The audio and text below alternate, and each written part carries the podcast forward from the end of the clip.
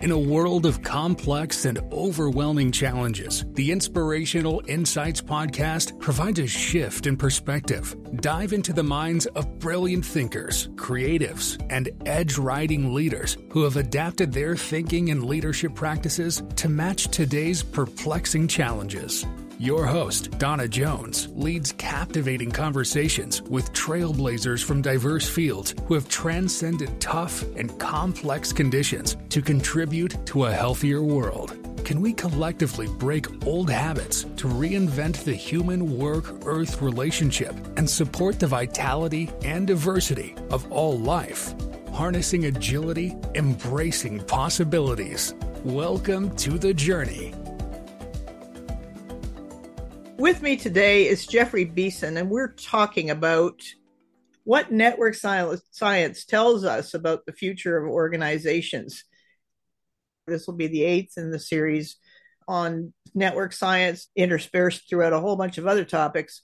The opportunity here is to understand that organizations are networks and therefore they run on them. And you don't lead in networks by relying on your authority. There's a lot for leaders of any size organization to understand how these this works and the biological nature of it for example. Jeffrey's career path inspired him to recognize the need to integrate these two perspectives of strategy and culture. He founded his ensemble enabler to collaborate with organizations and really develop the organizational values and advancing leadership. There's an intersection between those two but it's that um, combination of the two that we're really looking and, and talking about today. So Jeffrey has also been able to shift perspective. So I have no idea where this conversation is going to go, but that's our intent, which is to look at what network science impacts, tells you about the future of, of organizations and beyond. The other two things I want you to know about Jeffrey is that he's also been involved in World Cafe Europe. And that's actually how I met Jeffrey through Patricia Munro. It's an, an organization that looks at large group participatory dialogue to really talk about the issues of great importance. And we have plenty of those today. Jeffrey was a board member of the ILA, the International Leadership Association, uh, who very kindly published one of my podcasts several years ago, one of my episodes, and just had their conference here in Vancouver, where I'm based. Okay, enough of that. On we go. Jeffrey, what do networks have to do with disruption in business and organizations that we witnessed over the last 20 plus years? There's a lot to talk about there, but uh, I'm actually an economist by training. And one of the theories that's been around for quite a while is Schumpeter's creative destruction which was in the early 20th century. And he was looking at how economics works and what is going on there and, and talked about how companies going down and, and being replaced by new companies was just part of the system. Those kind of disturbances that we've had in the past is nothing new. We've seen it before and we've seen it in many different phases of industrial change. Electricity was a, one of those examples in the early 20th century that changed the industrial landscape completely. There's something really different right now palpably different. You can name all sorts of different examples, but take a look at something like Encyclopedia Britannica, a super established company that was founded in the 18th century that was the standard for knowledge in the world for that span of 200 plus years. And all of a sudden, a group of people say, let's do an encyclopedia where everybody edits it where it's not just an editorial board. And uh, we'll just allow that to happen. We'll have just a few meetings together to understand and, and, and improve the articles, but otherwise it's just open for anybody to put in whatever they want. This was anathema for people like the Britannica, which was scholarly work, really rigorous, uh, board that officially uh, attributes to everything. And it's been no contest. The latest statistics I've seen is that Wikipedia, which is the birth of that thought, has something like 100 times more visitors every day than Encyclopedia Britannica. And so we understand that there's really something different going on here. What is happening is that there are some very fundamental things that have changed.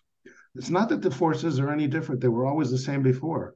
But what's happened is that the cost of connection has shifted. In other words, how much you have to pay to get connected, the, the cost to you has dramatically, by orders of magnitude, have gone down.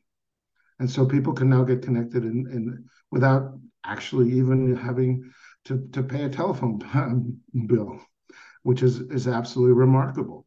And then, of course, the amount of information flowing through networks in, in human networks has increased also by a hundredfold or more and is continuing to increase. So we have volume of information and we have uh, cost of connection. And those two things are making a humongous difference in the kind of disruption, the kind of creative destruction that we're witnessing, like the example that I just gave. But there's numerous examples. You think about a software field, and you have huge companies like Microsoft who have an army of software developers, and they cannot keep up with people who, on their spare time for free, are creating Linux systems. The uh, 15,000 programmers worldwide on their spare time creating a, a, an operating system. And this has been and is, is the major operating system. It was so successful that Microsoft, after a decade of trying to kill it, finally had to declare peace and a truce, and now says they love Linux. So that's the power of networks, and it's a remarkable thing to see, and it's taken a lot of people by surprise. They just don't know where things are coming from and what, what's going to happen. But actually, there's a complete logic to it, and it's the logic of networks. So that's what we're witnessing in our age today. It's interesting because networks always run almost unobserved you you don't really notice them. Like you you you appreciate that Linux was done by a group of people, but you don't think of that as a network. It's just a blob called a group of a group of developers, and you don't remember the, interactions that, that go between them. And the, the other thing I noticed from what you just said is that these all these people are, are fired up by a goal. There's a purpose, a very strong, clear, intentional purpose behind their initiative, whatever that happens to be. Right. Yeah. And I can recall when I was a participant in the Knowledge and Innovation Network, we talked about the work Hewlett Packard was doing at the time, social biology, network mapping. It was manual, it, wasn't computer based as it is now. But uh, so consequently, it was probably a bit slower, but it was certainly interesting. It was that understanding that uh, who I need in my network, and that often existed far outside the company to get the job done, to get a goal a big goal that people are passionate about done. So that's the basis of networks for this conversation. Now let's go a little bit further into looking at what are the key insights from network science that help explain what's going on, the, the disruption that we're witnessing in the world today, because there's a lot of it and there's a lot of people who are analytical who find it very difficult to zoom out and say, gee, what's really happening here? What have you observed from network science that explains how things are shifting today. Yeah, that's the exciting part of it is that uh, network science, it's been around for a long time, uh, but it's only with, recently with the advent of, of computers and the computing capacity that it's really taken off as a science. Um, I think that uh, most of the network scientists really think of the 1990s as the birth of the modern network sciences as it's constituted today.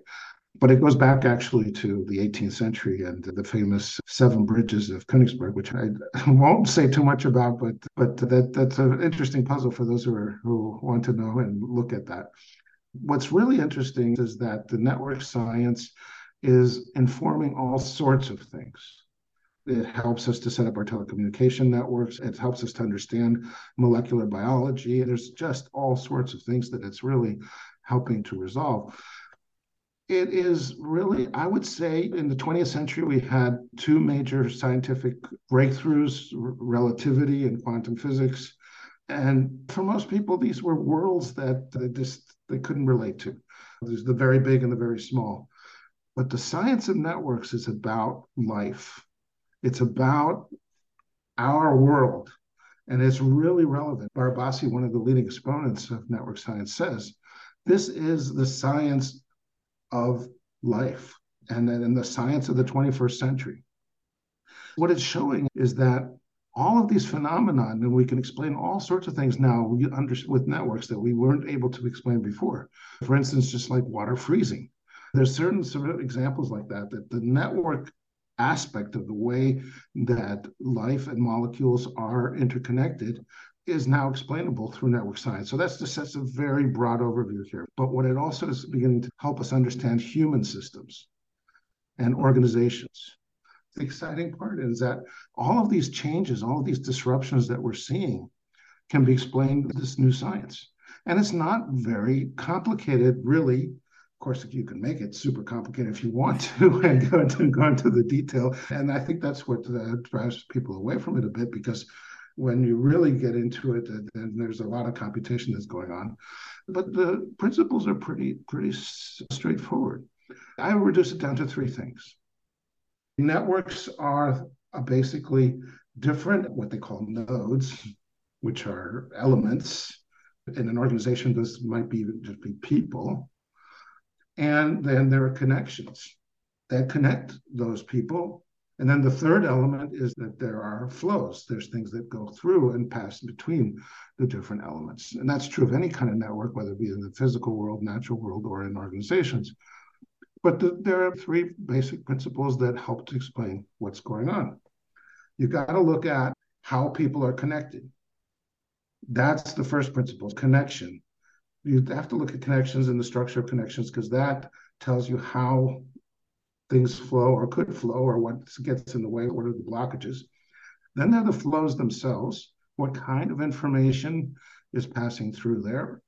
Uh, or for human networks, what kind of energy or what kind of values, what kind of beliefs are being transmitted through the networks? And then the third piece is a very interesting one, which is hard, a little bit less intuitive uh, for us, and that is that the whole influences the parts a lot of us have been taught the opposite. That the, it's the parts that, that make up the whole uh, but actually network science is revealing to us that there's influence in both directions but that the influence from the whole to the parts is a lot stronger than we imagined and actually is one of the key components of how networks function. So let me take each one of those one by one. Connections. A lot of people know about six degrees of separation that uh, you can get connected to the President of the United States through six handshakes. If you pass a letter from one person to another, eventually you can get to anybody in the world through six connections. Uh, that's an amazing finding. And uh, what it tells us is that there's a lot of potential for connections to happen. And if, and if you look at most organizations, there's the so-called shortest pathway between different parts of the organization, different people in the organization. And a lot of times, some of those are much more than six. But it tells you that there's amazing ability to optimize how people are connected with each other inside of organizations. When you activate a new, a new connection, you access a new world. That's what's so exciting about it is that one of the most important things for any leader in an organization is to think about how it's connected and to sponsor connections inside that organization. Now, there's a, a lot of stuff that we could go into in terms of how people are connected and what that implies. There's uh, all these centrality measures that are important. It's important for people to start to understand these things because this is the way that our organizations actually work. It's also important to understand that there is what is called power laws. That means some people have a lot more connections and some other people have much fewer connections. And this is a normal distribution in a network. And this has also various implications for how networks function. For leaders that are in organizations, understanding these concepts is going to tell them a lot about why, for instance, a change initiative is maybe working or why it may not be working.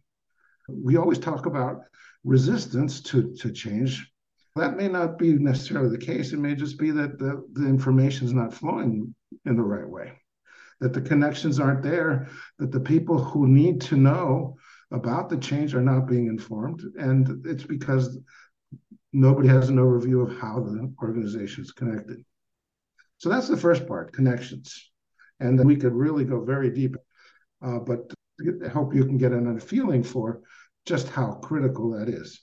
And, and amazingly, what a difference it can make by just introducing one new connection. I've come from the, the traditional consulting world. I, I used to work for Bain and for McKinsey, and I did all this kind of strategic work. And it was always this amazing major plan that had to be pushed through the organization. And I've come to understand, and that's why I founded Ensemble Enabler, that if you hit the right point, if you make the right connections, you can create change and transformation without all this massive effort. But you've got to understand what the connections are. It's one of the things that I, I find interesting in, in those kinds of conversations around uh, connections and resistance in particular is the focus of for resistance is on the people. And it's never to look underneath and say, what's driving the behavior? And that'll be the actual system that's put in, been put in place. So it's just pushing back in a way. And yet, so there's a lot to be said for going deeper and for thinking, looking underneath the surface. And the other thing that I'm mindful of as you're speaking is my conversation with Sylvia. I'll put the link in the show notes. We talked about networks having a worldview. And when I took the course from OrgMapper in October of last year, 22, I, I thought, oh my gosh, imagine what happens when networks have a worldview and they collide with other networks that have a different worldview. We're not very good at working at those intersections. I think we can do a whole lot more than we're currently doing. Uh, and then there are actually some principles that are really important to follow. When we talk about flows, which is the second section, what's going through the networks. First, you got to pay attention to how it's structured because if you've got it structured incorrectly, there'll be things like gatekeepers that block information from flowing through. There'll be just silos that we all know about, but that are separated clusters because the connections aren't there. And that's all an impediment to an optimal organization. But then, if we go to the second issue, which is flows, what is actually flowing through there? It's fascinating to understand that it's not just information. Everybody thinks about information, and that's obviously a really important part of what's going through there. But there's a guy called Christakis who talks about the three de- degrees of influence. So there's a six degrees of separation, and there's three degrees of influence. And that means that my emotions, my beliefs, my feelings can be transmitted through the network as well. And that's what humans do. And not only is it transmitted to the person I'm directly in contact with. There's this three degrees of, of influence means that I influence someone directly, but then they influence someone after that, and they influence someone after that. So I will have influence on people that I've potentially never met. I think this really shines the light on why emotion runs through an organization faster than wildfire, and the other channels are just pedantic. They're exceptionally slow emotions is one of the most effective ways of communicating, actually. And that's why it evolved probably because without saying anything, you get a message. And uh, and it's a strong one. Um, there's evidence uh, that this is a very strong impetus of what flows through networks. Now, we want to have the best quality of flow possible. The other thing that we also know is that smaller teams are better there's been a lot of research that's gone on. A good team has got really good relationships. That's key because good relationships means the transformation of information and emotion happens much easier and in a higher quality way. The larger the team is, the more connections you have to have. It grows exponentially. And that becomes almost intractable and almost dysfunctional. The studies are showing that four to five people is really the optimal size team. Up to 10 is, is okay. But after that, it becomes really difficult to maintain because the flows inside of this network are affected by the size of the team. Flows can have direction. Let's take a normal organization. Most of the flows go from the top of the organization to the bottom of the organization. There may be some that go from the bottom to the top, but it's much more difficult.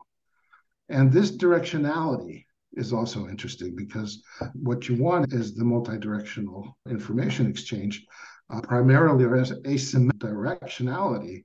It usually leads to silos and into clusters that are not talking to each other almost automatically. It's just, just one of the direct um, consequences of having that issue. So that how things are flowing, what is flowing, is critical. And also, this whole issue of gatekeepers, as we have in many modern organizations, people who have the ability to block information from flowing. And that, of course, has, has tremendous consequences. I just want to interject here because I'm I'm thinking about the, the traditional belief system that runs an authority-based hierarchy in an organization is that the person with the most information has the most power.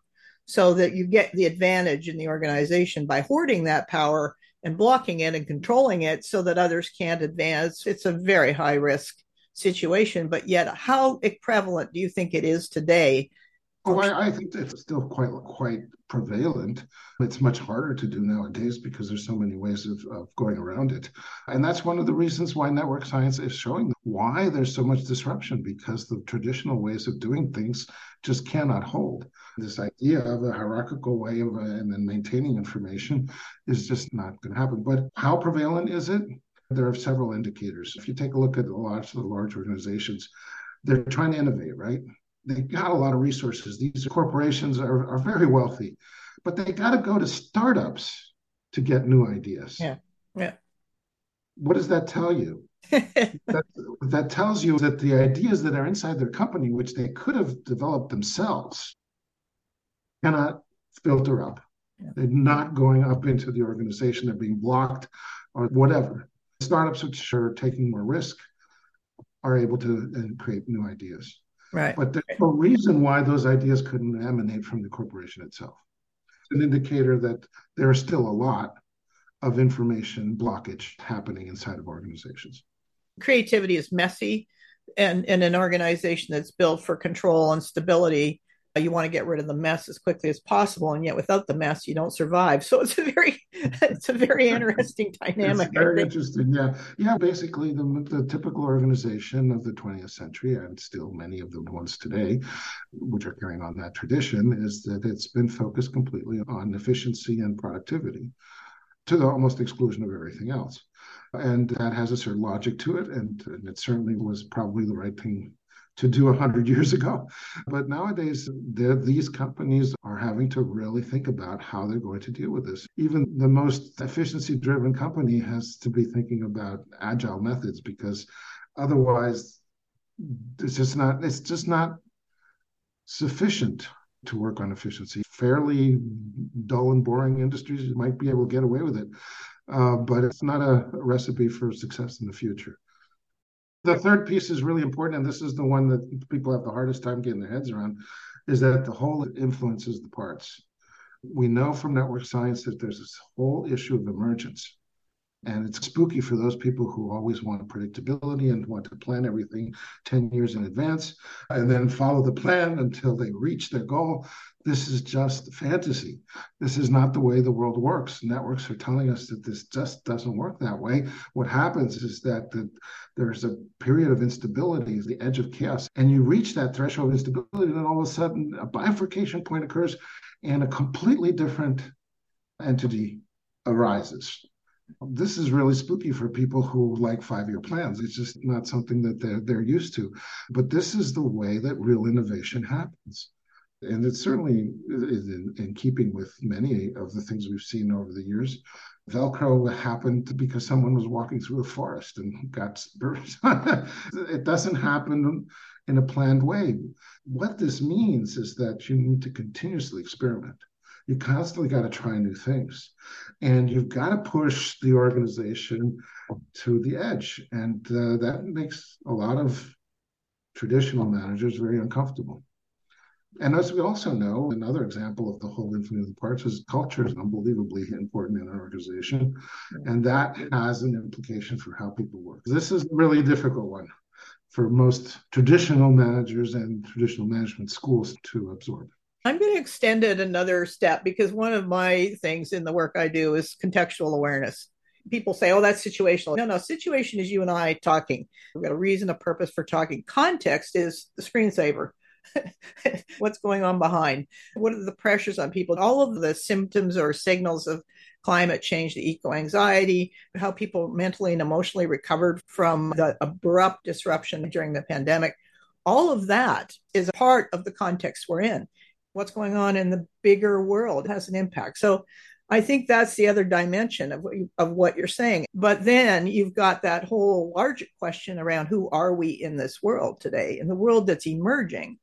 Who are we really? What are we made of? And if we're just saying, oh, well, we're made of efficiency and productivity, it's a very low bar. You mentioned that network science can inform the future of organizations. How? What would that look like? Where do we start? What are we looking for? I know there's always signals, cues, th- things that tell us that that the future is unfolding, it's emerging as we move forward. It's a much more sensory approach to visualizing the future. And companies that are stuck in the next quarter, it's impossible for them to see it because their noses are on the ground. How do you balance that ground look with the forward looking wide angle approach? Any thoughts on that? Sure. Let, let me just uh, give an example of emergence before I go into that topic, because we were talking theoretically about that in the previous section. I, I this company, Assa Abloy, makes locks. That was the business they were in, physical metal locks and keys. Um, and then at the beginning of the tw- 21st uh, century, of course, keys moved into smart cards and key cards in hotels and all of a sudden you could store information on the card and there's potential to do more with it. Initially it was just a card that had replaced the key but they kept experimenting. And they kept looking at ways of including people from the building security environment and system integrators that that, that could use this information for uh, the building and for the dealing with a lot of the security issues inside of an entire building as opposed to just allowing a person to uh, get into a room. What happened was, which was really fascinating, is that they started to develop also a way of identifying the people that were getting these keys. And because they developed that ability, all of a sudden they it opened up a completely new business for them, which was to be able to authenticate people who were looking to get driver's licenses and passports. And who would have thought that someone that was started in the key business would have moved into passports and driver's license? And that's what I mean when I talk about emergence. And that's the kind of change that no one can predict. That's the thing that people need to be ready for, and it can only be achieved if they're willing to experiment and test new things out and willing to step into that reinvention process where you reflect on the current situation you ask yourself what if a lot of what ifs and then you you allow yourself to step forward you give yourself permission to try something else. It, it where it applies individually as well as organizationally i don't think there's any big distinction between those two because if you can reinvent your career you can reinvent your way of seeing the world you re- can reinvent your place in it organizations it's a parallel it's a fractal it's exactly the same thing. Different way of doing it of course but yeah. So the issue of what network science is telling us about the future of organizations the amazing thing is is that there are a lot of things out there already that are giving us a very strong indication of where things are going. We start out with what I call the machine bureaucracy, which is your typical corporation that, that focuses on efficiency and productivity. Now, those companies are starting to shift already and trying so called agile methods because of the pressure to change and, and do things differently. But those are little projects, maybe a little in software development here or a little project over there. They're what I would call more patches than real changes in the organization. And as a matter of fact, there's a whole theory that a lot of the, these companies subscribe to, which is called ambidextrous. They do the efficiency and productivity really well, and then they meddle and do a little bit of, of agile methods on the side to try to get some improvements. But that's really the beginning because what we're starting to see is that things are really shifting from this hierarchical structure, which is a network in and of itself, by the way. These machine bureaucracies as a, special kind of network where most of the information flows from the top to the bottom. And it's organized like a tree network where it keeps branching down into the organization. What we're seeing is that already there's a completely different model in Silicon Valley. Silicon Valley is the forerunner for a different way of doing things. A lot of agile methods came from Silicon Valley, where a lot more flexible. It's called semi-structured. It doesn't have as, as many layers, and the organization can shift and change depending on project priorities. For instance, when the iPhone came about, Steve Jobs brought everybody into to doing that and that was able to do that and really focus. And the other thing that's really interesting about the Silicon Valley is that there are so many partnerships that are part of what they do. Just think about all the app developers that are part of a network of, of organizations that provide services and products to a, smartphone. If you take a look at almost any of these products, they require a ecosystem organizations to provide. That model has been advanced a lot by people like Google, Apple, Microsoft, and a lot of traditional companies trying to imitate some of that through agile methods. I think that what we're really beginning to see um, is also a huge difference in the way that, because of the, the lower cost of connection, the so called platform is starting to become a, a major form of uh, interaction. A platform is always they've been around for forever. If you think about it, traditional newspaper was a platform where people that wanted things bought a newspaper and then they found classified ads and were able to buy things uh, or, or find the things that they wanted through those classified ads. So platforms have been around for a long time. This is not an actually new invention, but the digital platform is an amazing leap of magnitude forward beyond what traditional platforms could do. Uh, because of course it's almost immediate, it's global, it doesn't cost anything. Most platforms you just go on and and, and you're able to find immediately the people that uh, have what you need. So if you're thinking about Uber, uh, you need a ride, you find someone that, that's going to drive you somewhere. And the amazing thing is that these platforms don't need bosses. Think of Uber. You don't need a, a taxi dispatch system the people come together they they tell you what they need and then the, the person providing the service comes and gets you and no dispatch system. And so we're eliminating with these platforms a lot of the so-called management duties that were required and it's changing the economics of connection completely making connection between people so much easier that they can organize themselves the way that they want. And that's leading to self-organizing organizations, which is fascinating. We're starting to see several of them. The poster child for this kind of organization is the Netherlands organization for home care called. The Buurtzorg uh, was in a traditional bureaucratic or field where it was all centrally controlled. Nurses went to, to give home care and um, were selected by the management, not due to the relationship they had with patients, but to their um, availability, the proximity, and also knowledge, because there are different types of, of, of, things that needed to be applied. But what you had was this rotating door of nurses, which didn't satisfy most patients. In 2006, they created this new organization where they said, no, we're going to create teams of nurses, small, which is, as we know from network principles, is the way to create the best kind of flows inside of an organization. From a network point of view, it makes a lot of sense. 10 to 12 people, nurses, come together and they service a population of 10,000.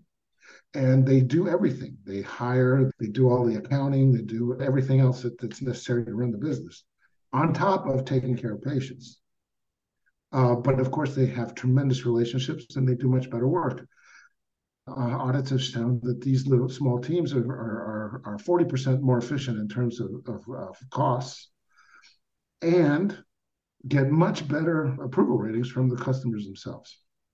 This has been so successful that it's now 70% of the, the Dutch home care market. It's completely wiped out the competition. I could name several other examples. The point is that these self organizing teams are small, they're connected. All of these teams are connected in, in Buurtzorg through uh, a platform, and without the platform, this wouldn't work. And they learn from each other, and so it's all transparent. Transparency is incredibly important for networks. People know what's happening where and how the information is flowing. If uh, a group is doing really well, they'll know about it, and you can go ask them, "What are you doing?" They learn from each other. Peer learning is a big uh, thing. This is beginning to really inform us where organizations are ultimately going. Buurtzorg, which is a fantastic example, people say, oh, that's home care. That's somehow that's not quite really business, and that could never work in an industrial organization, right? Wrong. Uh, there's an amazing example, and I think this it's, it's still one of the very few examples, unfortunately, but there's others coming. Uh, it's a company with 100,000 employees that makes refrigerators. You can't get much more traditional than a company like this. And what have they done? They've created teams of 10 to 15 people, so called micro enterprises, who are connected through what they call platforms. Platforms are things like shared services, so HR or legal or marketing. They have those platforms that they can correspond to, and also product. So one of the platforms may have to do with refrigerators. But otherwise, these micro enterprises with 10 to 15 people make all the decisions who they hire, what they invest in, how they get compensated without any bosses, and all self organized this company called Haier has been uh, growing at 22% per year for the last 20 years. Phenomenal. It's now become the largest white goods manufacturer in the world. They've shown that they can replicate their system. They bought GE Appliances in the United States, and GE Appliances took over this way of doing it. They went from fourth in the market within only a six year period it took them two years to make the structural transition, and now are number one in the market in the United States. And so that's, I think, absolutely fascinating. So most companies are not ready for this. I do believe that this is telling us where it's going because these kinds of companies are successful because they follow network principles. It's the logic of the network. The other thing that I find interesting about these new governance models that are growing from the ground up is that the national culture has an impact on things staying the way they are, but it doesn't dictate what will happen. Power is Chinese out of that crisis that Haier experienced grew this company of self-managed teams. So reinvention is not in the hands of just the startup. It it can start mm-hmm. anywhere. It just needs some bold leadership and a clear vision. Yes, that's what Haier had, someone who the manager philosopher who really had the vision. His whole goal was zero distance to the customer. And this was the logical conclusion. This was the way of doing it. And experimented over, over a long period of time in order to get to the structure.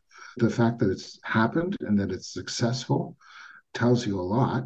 And the interesting thing is that there are now some really major organizations that are looking at this and experimenting with it for instance, Fujitsu, for instance, Bosch Power Tools. These are not insignificant organizations. My guess is if we get a couple more successful organizations that are following this model, that it's going to begin to take root. And, and it makes complete sense from a network science perspective. These are completely interconnected groups. They have complete transparency and they can evolve and grow and adapt and sense to the marketplace the way that traditional organizations cannot. And so I think that there's a lot going forward in the fact that it has been done in, a, in such a traditional industry even speaks more for it. Beyond Haier, there's another development supported by software, which is the blockchain and decentralized autonomous organizations. Yes. We're working with uh, one of the top platform of uh, decentralized autonomous organizations uh, of course, it's still very early days to, at the moment, but uh, I, am I'm, I'm super excited about what this could potentially mean. It's also based on networks, and uh, uh it's basically taking this whole decentralized system and creating the software platform to make that just normal that's also very exciting and that's happening now. I want to learn more about that. I've attended a couple of things on daos and learned something from them but i'd really like to look at it uh, more deeply. So thanks for putting that on the radar screen. There's a big psychological shift from relying on authority in a hierarchy to get things done and hoarding information and all of those things you, that that makes you advance in the system. In other words it's very self-serving to an, a system and a perspective that is more cons- customer oriented and, and, on a wider basis, globally oriented. In other words, planetary health would fit into that scope of thinking or philosophy. What shifts does do leaders need to make? Any tips on how to make that jump and what to reflect on in oneself in moving through this obvious trajectory. The interesting thing for me is that awareness is super critical. The quality of awareness is, is really important. But not just in yourself as a leader, you, you need to grow that in the people in your organization. So called social emotional competencies are going to be some of the most critical things going forward. That people in the organization take the time to sense what's happening and become really good at that and understand that that's a very important skill because there isn't going to be a boss out there telling you what to do what you have to figure out is what is the world asking of you it's turning it around what is the world asking for you to contribute and those people who can really listen and really hear that will be able to understand and adapt to the environment given the clues that the environment is giving. And that's the way life works. If you look at any biological ecosystem, what's happening in that environment, it's getting drier or getting colder or warmer or whatever, sends signals to all of the various life forms and they adapt and, and change in, in, in accordance to that. That's what um, these kinds of network organizations are going to have to engender. The other thing I think is really important is I talked about the small teams, but I would like to then add something that we've really specialized in. You also need to have the large group gatherings because that's where serendipity occurs. That's where the interchange of ideas occurs. I like to think of it as breathing in and taking in the oxygen. We just finished having a, a large session with 170 leaders, and they got together for four hours. And in those four hours, we could identify all of the issues that are facing the company. They're not solving them, but they're identifying them. We create a greater awareness and consciousness through large gatherings. And that's a part of the process that's not something that most companies do today. Uh, but I think that it's going to be a critical skill for leaders in the future, convening large groups so that the system can see itself and understand what is going on. Visibility being transparency equals trust, but it also is the podium for emergence. It's the podium right. for all these things that have been simmering underneath the surface to pop up in a more conscious and visible form. And knowing how to steer collective intelligence. Human beings, our superpower is the fact that we can work together with each other. Alone, we can do very little. But together, we, we can do tremendous amounts. Going beyond putting project teams together, using the conscious awareness of the large group to really spot what is going on. That is going to be critical going forward. Yeah, I love that. That's a nice way to end the conversation today. Lots of disruption ahead for traditional organizations. Oh, yes. Oh, yes. I, I can't imagine in 20 to 30 years' time that many of these machine bureaucracies are still in place. There'll be a few dinosaurs, but uh, there's a new era that, that is taking off and it's only accelerating. I think basically what we're saying is that if you don't realize that's happening, it's time to start paying attention. Yeah. Yes. Thank you very much. Thanks for being on the program and, and sharing this with our listeners today. My conversation with Jeffrey in this program is a lovely segue to 2024 because I believe that in 2024 that leap of consciousness will take place.